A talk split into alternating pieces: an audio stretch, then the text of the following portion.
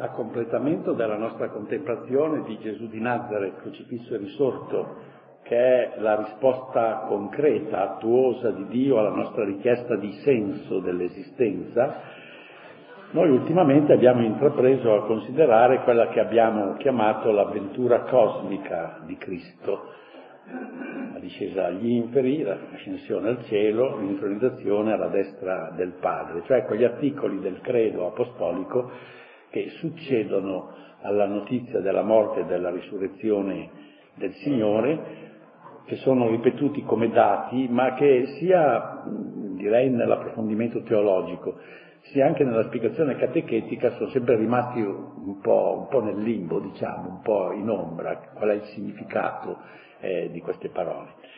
Brevemente noi abbiamo detto, quanto alla discesa agli inferi, il nostro esame delle fonti neotestamentari ci dà questi risultati. Prima di tutto, questa espressione discesa agli inferi vuol dire semplicemente morì. È un'affermazione forte, intensa, direi di una metafisica semitica, per così dire, della verità della morte di Cristo. Poi già all'interno della comunità apostolica cominciano delle elaborazioni teologiche. La prima vede in questa espressione discese agli inferi il dominio del risorto sulla morte e sull'Ade, cioè sul regno dei morti e quindi anche sulla tirannia del demonio. Ricordiamo l'espressione dell'Apocalisse, Cristo dice io ho le chiavi della morte e dell'Ade, cioè io sono il padrone. Poi c'è una elaborazione teologica più ampia eh, che sottolinea in questa espressione la universalità spaziale della signoria del risorto, questo appare specialmente nella lettera agli Efesini, e la prima lettera di Pietro che sottolinea la universalità eh, temporale Gesù è il Signore e il Salvatore di tutti, anche dei morti, cioè di quelli che, erano, che sono già morti quando è venuto Lui, quindi le generazioni che sono eh, precedute. Quanto all'ascensione, che era il secondo tema che abbiamo affrontato, le fonti neotestamentarie ci invitano a distinguere tra la sua realtà primaria e sostanziale, che è la glorificazione, l'esaltazione de, di Cristo risorto e che sostanzialmente coincide poi con la risurrezione, e le sue manifestazioni, manifestazioni che probabilmente sono state più di una, che si concludono con quella del quarantesimo giorno, ma che non hanno niente, come dire, di particolarmente decisivo, perché queste sono delle manifestazioni di una situazione del risorto che è invece quello che, che conta, cioè la sua glorificazione. E così arriviamo al terzo punto, alla destra del Padre, siede alla destra del Padre. Evidentemente è connessa con il dato dell'ascensione, rappresenta il suo traguardo, il suo coronamento. È stato giustamente notato che in fondo il salire al cielo di Gesù nelle fonti antiche non ha una valenza per così dire turistica, è andato a fare il viaggio nelle regioni dell'aldilà, ha piuttosto una valenza per così dire politica, è il raggiungimento di un posto di prestigio e di dominio. Non diversamente si dice di un principe che è salito al trono, pressappoco siamo un po' con questo significato. È una delle frasi più ripetute nel Nuovo Testamento, si trova in, in tutte le fonti del Nuovo Testamento. Allora ci domandiamo, ma la comunità cristiana dove è andata a prendere questa espressione curiosa, siede alla destra del Padre? Evidentemente l'ha presa, è un ricordo del Salmo 110 o 109, secondo l'ordinamento della Vulgata, che a partire dalla Pentecoste la Chiesa ha subito riferito a Cristo. Badate, non c'è nessuna frase dell'Antico Testamento che sia più frequentemente citata nel Nuovo di questo inizio del Salmo 110. Il Salmo 110 comincia così. Oracolo del Signore, Yahweh, al mio Signore, siedi alla mia destra, finché io ponga i tuoi nemici a sgabello dei tuoi piedi. Allora qui cominciamo a dire che questo salmo verosimilmente è stato composto all'origine in occasione della intronizzazione di un re a Gerusalemme. Quindi è il poeta di corte che fa l'inno di glorificazione nel momento della intronizzazione del re. Perciò elenca alcune prerogative regali, questo salmo, e formula alcuni auspici di circostanza, la vicinanza, la familiarità con Dio, la divina assistenza nelle battaglie e nell'esercizio della sovranità, perfino una funzione sacerdotale non levitica, al modo di Melchizedek, che qui viene citato, la vittoria sui nemici, eccetera. Possiamo ben pensare che in origine l'espressione ha un significato molto semplice, direi addirittura un significato topografico. Voi pensate che è stato Gerusalemme che in mente la spianata del Tempio, no? Allora, supponete che il Tempio sia dove ci sono io, il palazzo reale era sulla destra, la sala del trono era alla destra del santuario. Allora l'espressione di questo poeta di corte, oracolo di Dio al mio Signore, cioè al nuovo re, il nuovo re, siedi alla mia destra, cioè occupa la sala del trono. Tutto questo è molto semplice, ma siamo molto lontani dalla accezione poi che è stata utilizzata del Nuovo Testamento. A un certo momento voi sapete che tutti i salmi, che sono di autori diversi, vengono attribuiti a colui che nell'immaginario ebraico era rimasto come il re cantore per eccellenza, il salmista, a Davide. I salmi sono tutti di Davide. E qui le cose si complicano. Perché? Se è Davide che parla, cosa vuol dire oracolo del Signore al mio Signore? Chi è il Signore di Davide? perché il Signore è, è, è Dio, ma quello è detto prima, oracolo del Signore. Al mio Signore che è diverso è una persona. Chi, chi può essere? E qui sono andati un po' alla ricerca con diverse ipotesi. Una prima ipotesi dicono, beh, il Signore di Davide, cioè uno che è più grande di Davide, più potente di Davide, è Abramo. Essendo colui da cui tutto è cominciato, Abramo è il più grande, è, può essere detto il Signore di Davide. A un certo momento però prevale la interpretazione messianica. Nel contesto dell'attesa messianica eh, si dice questo è un salmo profetico. Davide dice, Dio dice al Messia che verrà da me che è il mio Signore perché il Messia è più grande di tutti. Al tempo di Gesù l'esegesi rabbinica era abbastanza d'accordo nel leggere, direi, questo salmo nel significato messianico, quindi il mio Signore era il Messia. C'è perfino un testo curioso negli scritti rabbinici che rappresenta a un certo momento il tentativo di raccordare le due ipotesi, quella di Abramo e quella del Messia, dice così, è citato dal Kitter, il grande dizionario biblico. In futuro Dio farà sedere il Messia alla sua destra e Abramo alla sua sinistra. Allora il volto di Abramo si scolorirà dalla rabbia e dirà a Dio, ma come? Mio nipote siede alla destra e io alla sinistra? E Dio lo rabbonirà e gli dirà, tuo nipote alla destra mia e io alla destra tua, siamo tutti a destra. questo è abbastanza curioso per dire questo tentativo di... Poi prevale però eh, evidentemente la, eh, la messianica, ma già a questo punto è evidente che non c'è più il senso topografico di partenza, ma eh, la destra diventa il posto di onore più alto, in conformità agli usi delle corti che riservavano ai personaggi più potenti i posti più vicini al monarca. Così Giuseppe, per esempio, che noi abbiamo tradotto viceré dell'Egitto, no? è colui che stava alla destra del faraone, cioè colui che di fatto governava l'Egitto. Non si trattava perciò di un'assegnazione puramente onorifica, ma anche di un potere. In fondo il Salmo vuol dire Dio dice al Messia partecipa della mia autorità, del mio dominio.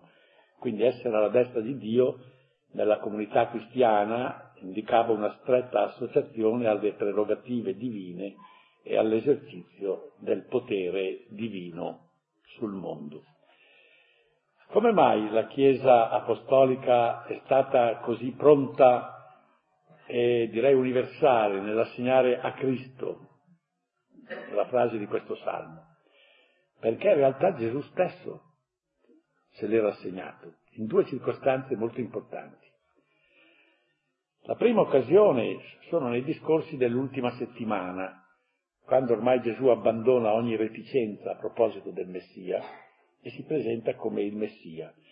E siccome in quell'ultima settimana riceve gli attacchi concentrici di tutti i gruppi che vengono per cercare di metterlo nei guai con diverse questioni, alla fine perde un po' la pazienza e dice, beh adesso vi faccio io la domanda.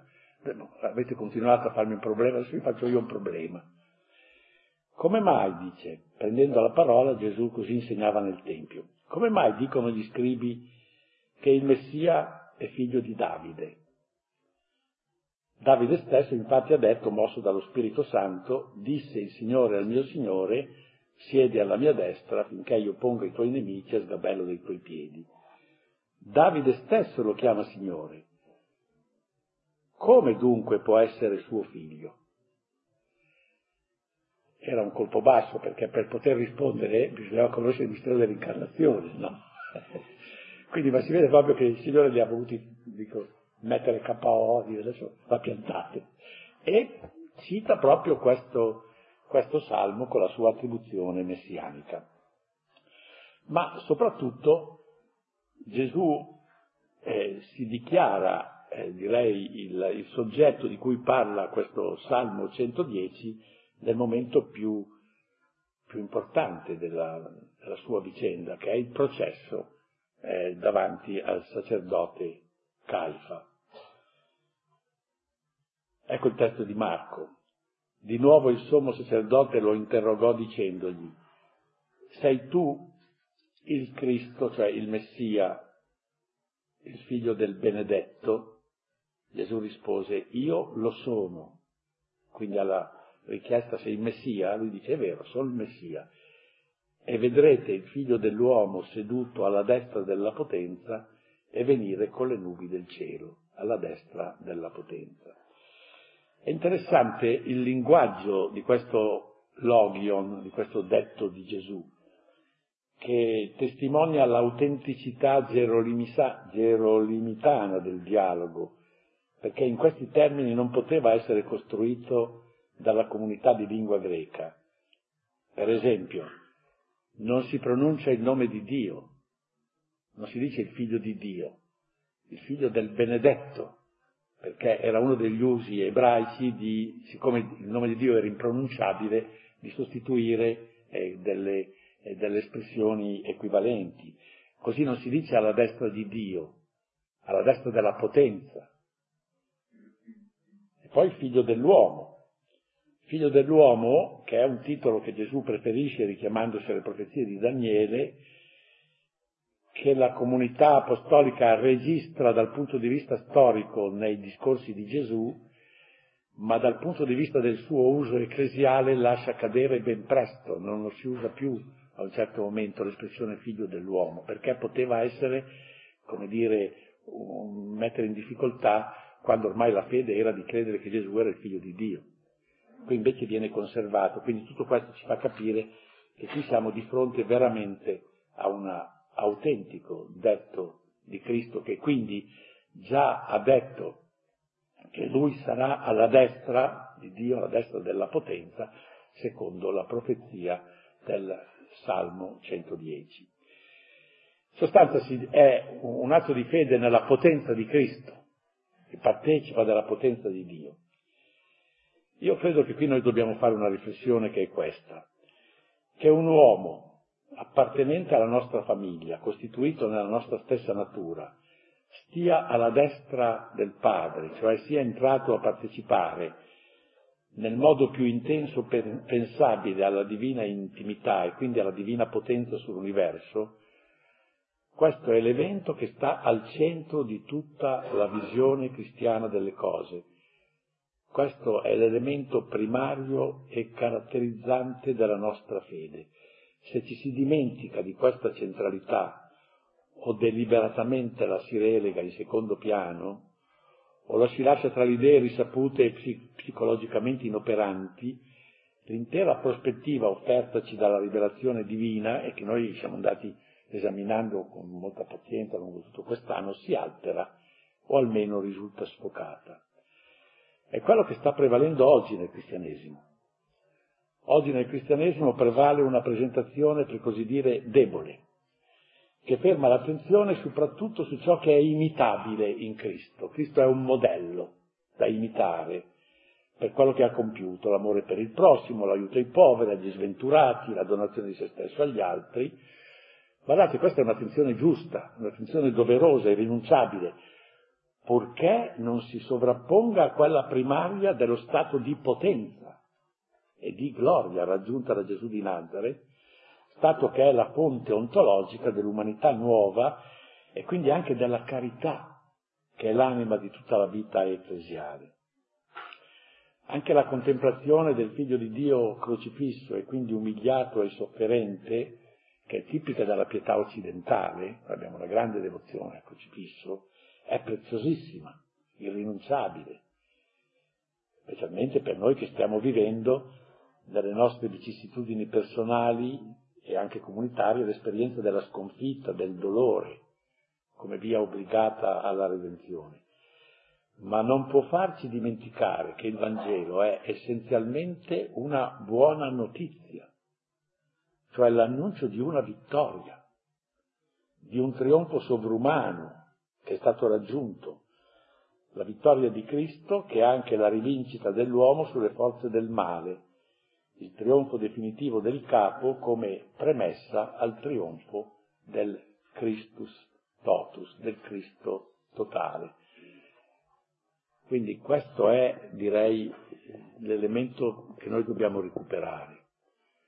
Come si è più volte ricordato, il Vangelo di Marco registra così la meraviglia provocata negli abitanti di Cafarnao dalla percezione della realtà misteriosa di Gesù di Nazareth.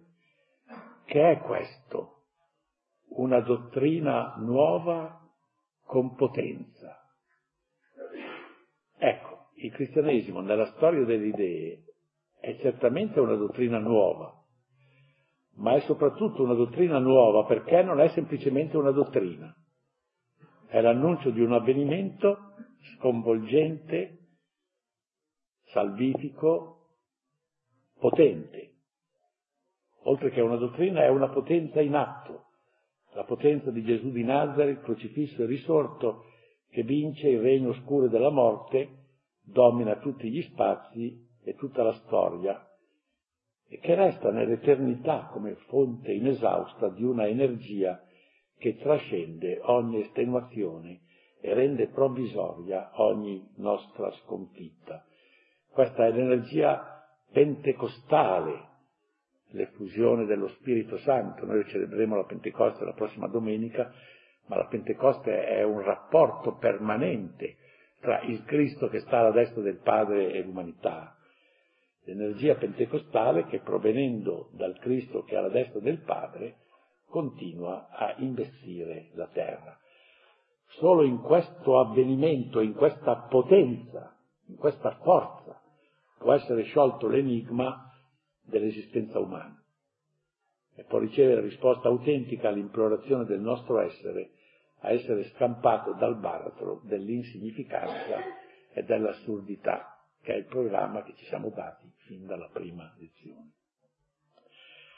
Adesso ci resta un ultimo argomento che è molto, molto bello, molto caro. Non si può conoscere Gesù senza conoscere anche la madre di Gesù. Quindi noi impiegheremo tutti questi nostri incontri in questo mese di maggio dedicato alla Madonna proprio a cercare di capire con molta serietà e con molta spregiudicatezza, anzi, secondo il nostro metodo, la, nostro, eh, la nostra abitudine, chi sia la Madonna, chi sia la Madonna nel disegno di Dio, chi sia la Madonna per noi. Guardate, già in, in, in sede preliminare possiamo dire che è, è una cosa stupenda che la misericordia sapiente e per così dire estrosa del nostro Creatore, ha trovato modo di rendere il suo intervento redentivo più accettabile, più grato soprattutto ai piccoli, ai quali primariamente sono rivolti i misteri del regno, addolcendone il rigore e l'asperità, questo disegno centrato sulla morte, la crocifissione e la morte di Cristo, con la presenza amabile e attiva in questa vicenda della Vergine Maria. Così entro l'intenso e formidabile evento pasquale, noi siamo chiamati a cogliere come elemento necessario e ineludibile il mistero sovrumano anch'esso certamente, ma anche umanissimo, di una maternità, di una maternità divina. Alla visione tremenda e trascendente del crocifisso glorificato siamo invitati ad associare l'incanto di una figura di donna, la donna che gli ha dato la vita ed è la creatura a lui più somigliante e nell'eterno disegno pensato e deciso dal Padre per noi prima di tutti i secoli, veniamo così a sapere che c'è posto anche per un principio femminile della salvezza. Una riflessione sulla madre di Gesù, sotto un certo profilo, è una meditazione sintetica e onnicomprensiva delle fondamentali certezze del cristianesimo. Contemplare Maria significa contemplare l'intero avvenimento cristiano nella sua dimensione femminile. Ma non si può contemplare l'intero avvenimento cristiano senza un principio conoscitivo adeguato che è dato dalla conoscenza di fede. Maria perciò è un argomento che più di ogni altro esige l'acutezza e la robustezza del credere, Anzi, agli occhi sprovvisti di questo principio conoscitivo adeguato, Maria rischia di apparire quasi senza valore, poco meritevole di attenzione e addirittura un tema sostanzialmente inaccessibile. E di fatto noi troviamo che sia ai nostri giorni, ma da sempre, fino quasi a risalire alla comunità apostolica, l'atteggiamento comune verso la Madonna oscilla tra la reticenza e l'esaltazione. La reticenza è indotta talvolta dal, risposto, dal rispetto verso l'intimità dell'unicenito del Padre che si fa uomo, dall'altra però anche dalla mancanza di semplicità del nostro cuore. L'esaltazione è frutto di solito di un grande e doveroso amore filiale ma può anche essere svilita in un devozionismo senza pregio e può portare in qualche caso alla voglia non lodevole di dire su Maria qualcosa di più e di diverso di quello che ci è stato detto dalla parola di Dio. Io mi impegno a parlare della Madonna senza aggiungere niente di quanto non risulti dal Nuovo Testamento, dalla parola di Dio. La reticenza è più facile da trovarsi negli intellettuali e negli spiriti forti. L'esaltazione è tipica della pietà popolare. Ma questa curiosa dialettica tra silenzio e celebrazione la si ritrova anche nelle testimonianze della comunità delle origini, secondo quanto è documentato dal Nuovo Testamento. Sicché è possibile che qualcuno ricavi l'impressione che la Sacra Scrittura parli poco di Maria. Qualche volta sento dire, ma la Sacra Scrittura dice poco della Madonna, se non la si aiuta un po', ecco, no? Eh, o almeno che non ne parli nella misura che noi si attenderebbe, o che si auspicherebbe. Bene, questa è un'impressione inesatta. Noi cercheremo di provarlo proprio con un'analisi che partirà sempre dai dati biblici, ma ha una certa giustificazione in qualche sorprendente assenza di notizie che rileviamo nelle pagine ispirate e che noi con molta onestà qui dichiariamo. La sobrietà neotestamentaria a proposito di Maria ha alcune ragioni oggettive che non dobbiamo sottovalutare. C'è prima di tutto il fatto che il messaggio cristiano, e credo che ormai dovremmo esserne persuasi, è risuonato non tanto come la comunicazione di una dottrina religiosa o di una proposta cultuale, quanto come l'annuncio di un avvenimento salvifico che si compendia tutto in una sola persona. Egli evangelizzò Gesù, è detto di Filippo che spiega all'Etiope che cosa sia il cristianesimo. Il cristianesimo è Gesù. È dunque naturale che la predicazione apostolica e la riflessione della comunità cristiana primitiva siano state all'inizio tutte prese dall'esclusiva attenzione a Cristo, il figlio di Dio crocifisso e risorto. Avanti a ogni altra cosa, la sollecitudine della Chiesa all'indomani della Pentecoste è quella di presentare il suo Signore, crocifisso e risorto, come colui che è unico e imparagonabile e non tollera accanto a sé altri oggetti di amore e di culto. Lui stesso aveva detto già nella vita terrena, chi ama il padre o la madre più di me non è degno di me. In fondo c'è come un'analogia con il primo comandamento della legge mosaica, come non si possono ammettere altri dei accanto all'unico Dio, così non si possono affiancare all'unico Maestro e all'unico Salvatore altre persone umane che fondino in qualche modo la nostra speranza. Non c'è altro nome dato agli uomini sotto il cielo nel quale è stabilito che possiamo essere salvati, dice San Pietro all'indomani di Pentecoste. Poi c'è una seconda ragione che possiamo intuire. Bisognava garantire che si affermasse e fosse da tutti ben assimilato il messaggio rivoluzionario di Gesù, il quale indicava come condizione fondamentale per accedere al disegno di redenzione e di rinnovamento non tanto i legami fondati sul rapporto fisico e sulla generazione, per esempio come l'essere figli di Abramo o l'essere discendenti di Giacobbe. Io vi dico che Dio può suscitare figli di Abramo anche da queste pietre, dice paradossalmente Gesù, ma quell'atto libero dello spirito che è la fede. Si capisce che una simile problematica non favorisse agli inizi un'enfatizzazione di colei che aveva la causa della sua grandezza nell'aver generato Cristo secondo la carne. E a questo proposito possiamo richiamare brevemente alcuni singolari silenzi del Nuovo Testamento. Nelle lettere di Paolo non compare mai il nome di Maria, mentre è ossessivamente ripetuto in ogni pagina e si direbbe in ogni riga il ricordo di Cristo. Nelle altre lettere apostoliche non c'è neppure un'allusione che c'è in Paolo, come vedremo nella lettera ai Galati, alla madre di Gesù. Non c'è assolutamente niente che parli della Madonna. La catechesi sinottica Matteo, Marco, Luca, evita di parlare della presenza di Maria ai piedi della croce. E qui parlerà invece Giovanni, ma Catechesi Sinottica non ne parla.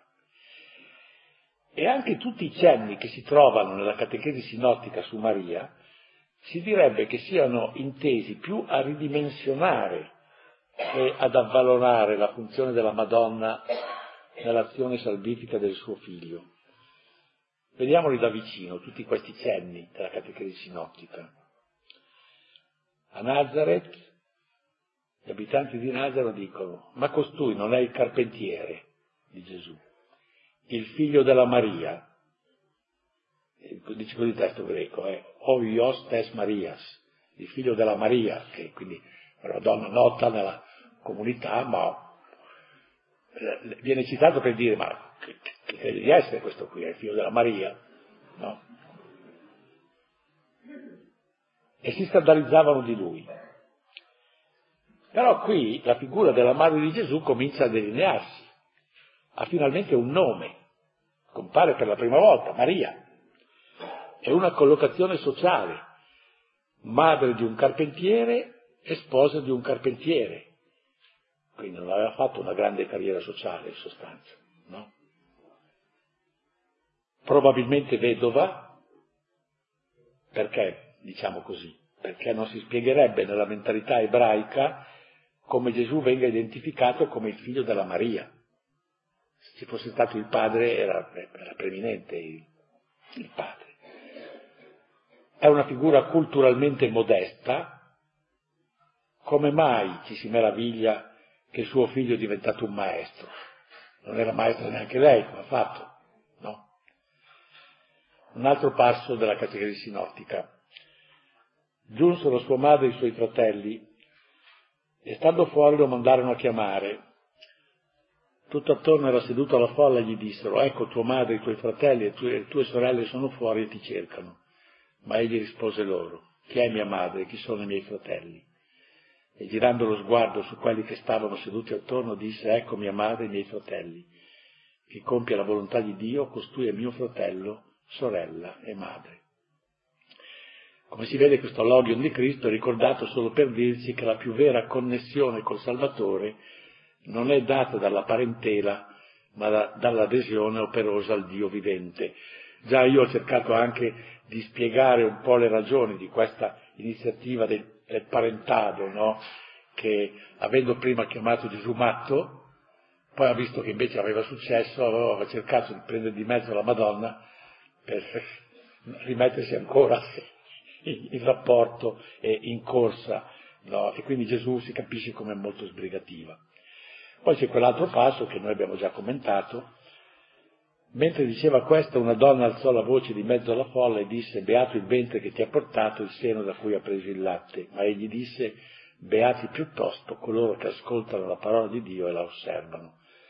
Di fronte a una lode tributata a sua madre da un'ascoltatrice entusiasta, Gesù non si associa anzi rettifica l'atteggiamento di quella sconosciuta troppo attenta alla dimensione fisica e terrestre e insegna che la vera grandezza sta non in una mera relazione fondata sul sangue, ma sulla genui- genuinità e concretezza della fede. Allora, a questo punto uno dice, ma, sì, ma allora qui chiudiamo, qui non parla, nessuno parla della Madonna, quindi noi cosa possiamo dire? No, queste osservazioni che io ho doverosamente fatto non devono ingenerare l'idea che nel Nuovo Testamento non si parli della Madonna, perché sarebbe un'idea sbagliata. Nonostante alcune preoccupazioni che determinavano un contesto sfavorevole, è indubitabile che Maria, già all'epoca della redazione dei Vangeli e degli scritti apostolici e dunque nella predicazione primitiva, è stata oggetto di contemplazione amorosa e di meditazione teologica approfondita, tanto che possiamo parlare di una ricchissima mariologia neotestamentaria. In queste pagine la Madonna non compare soltanto come un personaggio della vicenda narrata, sotto questo profilo anzi direi è messa un po', un po in secondo piano, ma anche e di più con un elemento irrinunciabile del patrimonio di certezze salvifiche sul quale si deve esercitare l'intelligenza della fede. Noi adesso esploreremo eh, il Nuovo Testamento distinguendo le diverse aree della cultura neotestamentaria, distingueremo l'area della cristianità paolina, di lingua e cultura greca, l'area del nucleo palestinese dei discepoli di Cristo di lingua aramaica e di cultura tradizionale semitica e infine l'area giovannea che fa storia a sé. E cercheremo di individuare per ogni area i temi più rilevanti senza pretendere di arrivare a una rassegna esauriente. La distinzione in aree è, funzionale al nostro discorso, però badate che io non sono tanto del parere degli esegeti rigidissimi di oggi che guai a mettere insieme eh, Paolo, Giovanni e Luca, eh, quasi supponendo che il cristianesimo dei primi tempi fosse a compartimenti stagni e impenetrabili. No, questo è assurdo. Quindi questa è proprio una fisima eh, di provenienza tedesca, insomma, no? che, che non, non, ma, però è comodo per noi distinguere le aree. Allora cominciamo dall'area paolina e qui c'è una sola parola, anzi tre parole sono, ma in sostanza è una sola. L'unico cenno che Paolo fa alla madre di Gesù si trova incastonato nel seguente passo della lettera ai Galati. Quando venne la pienezza del tempo, Dio mandò il suo figlio, nato da donna, nato sotto la legge, per riscattare coloro che erano sotto la legge, perché noi ricevessimo l'adozione a figli. Il passo ha una pregnanza eccezionale, in poche righe è delineato l'intero avvenimento che è il cuore e il senso della storia. Perciò si parla della pienezza del tempo, che vuol dire tutto ciò che accadrà poi nella vicenda umana non aggiungerà niente di sostanziale e avrà solo un'indole manifestativa e partecipativa e tutto ciò che è avvenuto prima è preparazione e anticipazione in figura. Nel contesto della lettera ai Galati il discorso ha per scopo diretto di chiarirci il nostro destino, che è quello di entrare a far parte della divina famiglia, di essere figli nel figlio e di poter dire a Dio papà, e che voi siete figli ne prova il fatto che Dio ha mandato nei nostri cuori lo spirito del suo figlio che grida Abba, papà, padre. Quasi in un angolo del discorso c'è la brevissima espressione che qui ci interessa, nato da donna. Considerata l'epoca di composizione, probabilmente questa è la prima menzione che negli scritti cristiani si fa della Madre di Cristo, la quale compare qui come una creatura senza nome e senza volto, nato da donna. E per la marginale posizione sintetica di questa brevissima frase, c'è il rischio di non dare importanza a queste parole, che invece sono tra le più sostanziose e cariche di verità di tutto il Nuovo Testamento. Proviamo un po' a, a vederle da vicino. Quando venne la pienezza del tempo, Dio mandò il suo figlio nato da donna. È difficile trovare parole più semplici di queste, più consuete, più ripetute nell'esistenza comune. Pienezza, tempo, figlio, nascita, donna. C'è quasi un sapore casalingo in questi vocaboli che sono propri della quotidianità del nostro vivere. Ma al tempo stesso è difficile immaginare un annuncio più ricco e stupefacente di questo, che in un solo rapido balenare di luce dal cielo ci svela il mistero della storia, il mistero della vita segreta di Dio come vita trinitaria, il mistero dell'incarnazione. Prima di tutto il mistero della storia, su cui noi avremo modo di parlare il prossimo anno a lungo.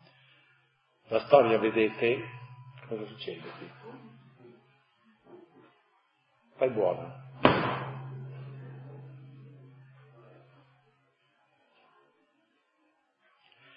La storia non è un sempiterno girare in cerchio come favoleggiavano i greci. I greci dicevano che la storia è un continuo ritorno, no? Non è un indefinito progresso senza capo né coda, senza traguardi né un significato che non sia quello del suo continuo oltrepassarsi, come ipotizza larga parte della cultura moderna, che è tutta all'insegno del progresso, progresso senza sapere verso dove si sta andando non è un'assurda congerie di accadimenti senza connessione, senza logica, come si rassegna a dire la disperazione postmoderna, che non crede più neanche al progresso. La storia ha una pienezza e dunque un inizio, un approdo, un senso. Ha una pienezza che sostanzialmente è già in atto e in questa pienezza è collocata in funzione determinante una donna. Poi ci svela il mistero trinitario. Quando Paolo assegna a Cristo la qualifica di figlio di Dio, lo fa con la massima serietà pensabile, l'abbiamo già visto, in un'accezione unica e assolutamente imparagonabile.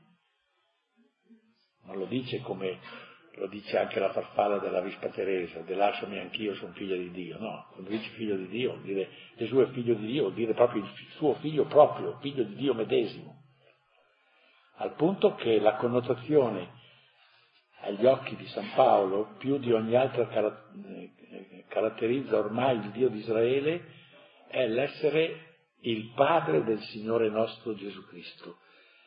Se Dio ha da sempre un figlio, alla cui conformità siamo stati tutti dall'origine del mondo predestinati, questo vuol dire che c'è all'interno della divinità un'arcana vitalità di donazione, di conoscenza, di amore, di relazione, una vitalità che trabocca verso di noi nelle due missioni ricordate proprio dallo stesso passo, la missione del figlio e la missione dello spirito.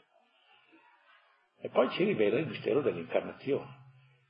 Questo figlio che essendo figlio e già nato da Dio nell'eternità, nasce nel tempo, quando venne la pienezza del tempo.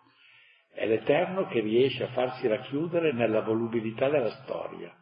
È l'immenso, l'assoluto, l'incondizionato che è generato da donna.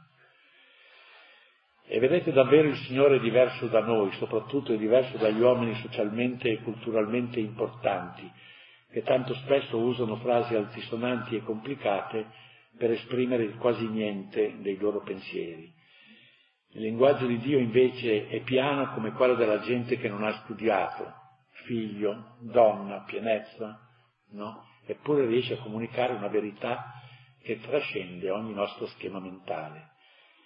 Il figlio di Dio è nato da donna, L'intera avventura dell'umanità riscattata è già compresa in queste poche sillabe come in un seme, un seme che uno sguardo distratto corre il rischio di trascurare, ma che porta già in sé il lussureggiare dell'immensa foresta della teologia cristiana. E ogni titolo di grandezza di Maria è già in questo cenno. Tutta la sua gloria si irradia da questa breve parola, nate da donna. Come si vede proprio la sua femminilità consente a Maria questa eccezionale, anzi unica connessione con Dio e la colloca al vertice dell'universo. Vedete quante cose sono dentro in queste tre parole, nato da donna.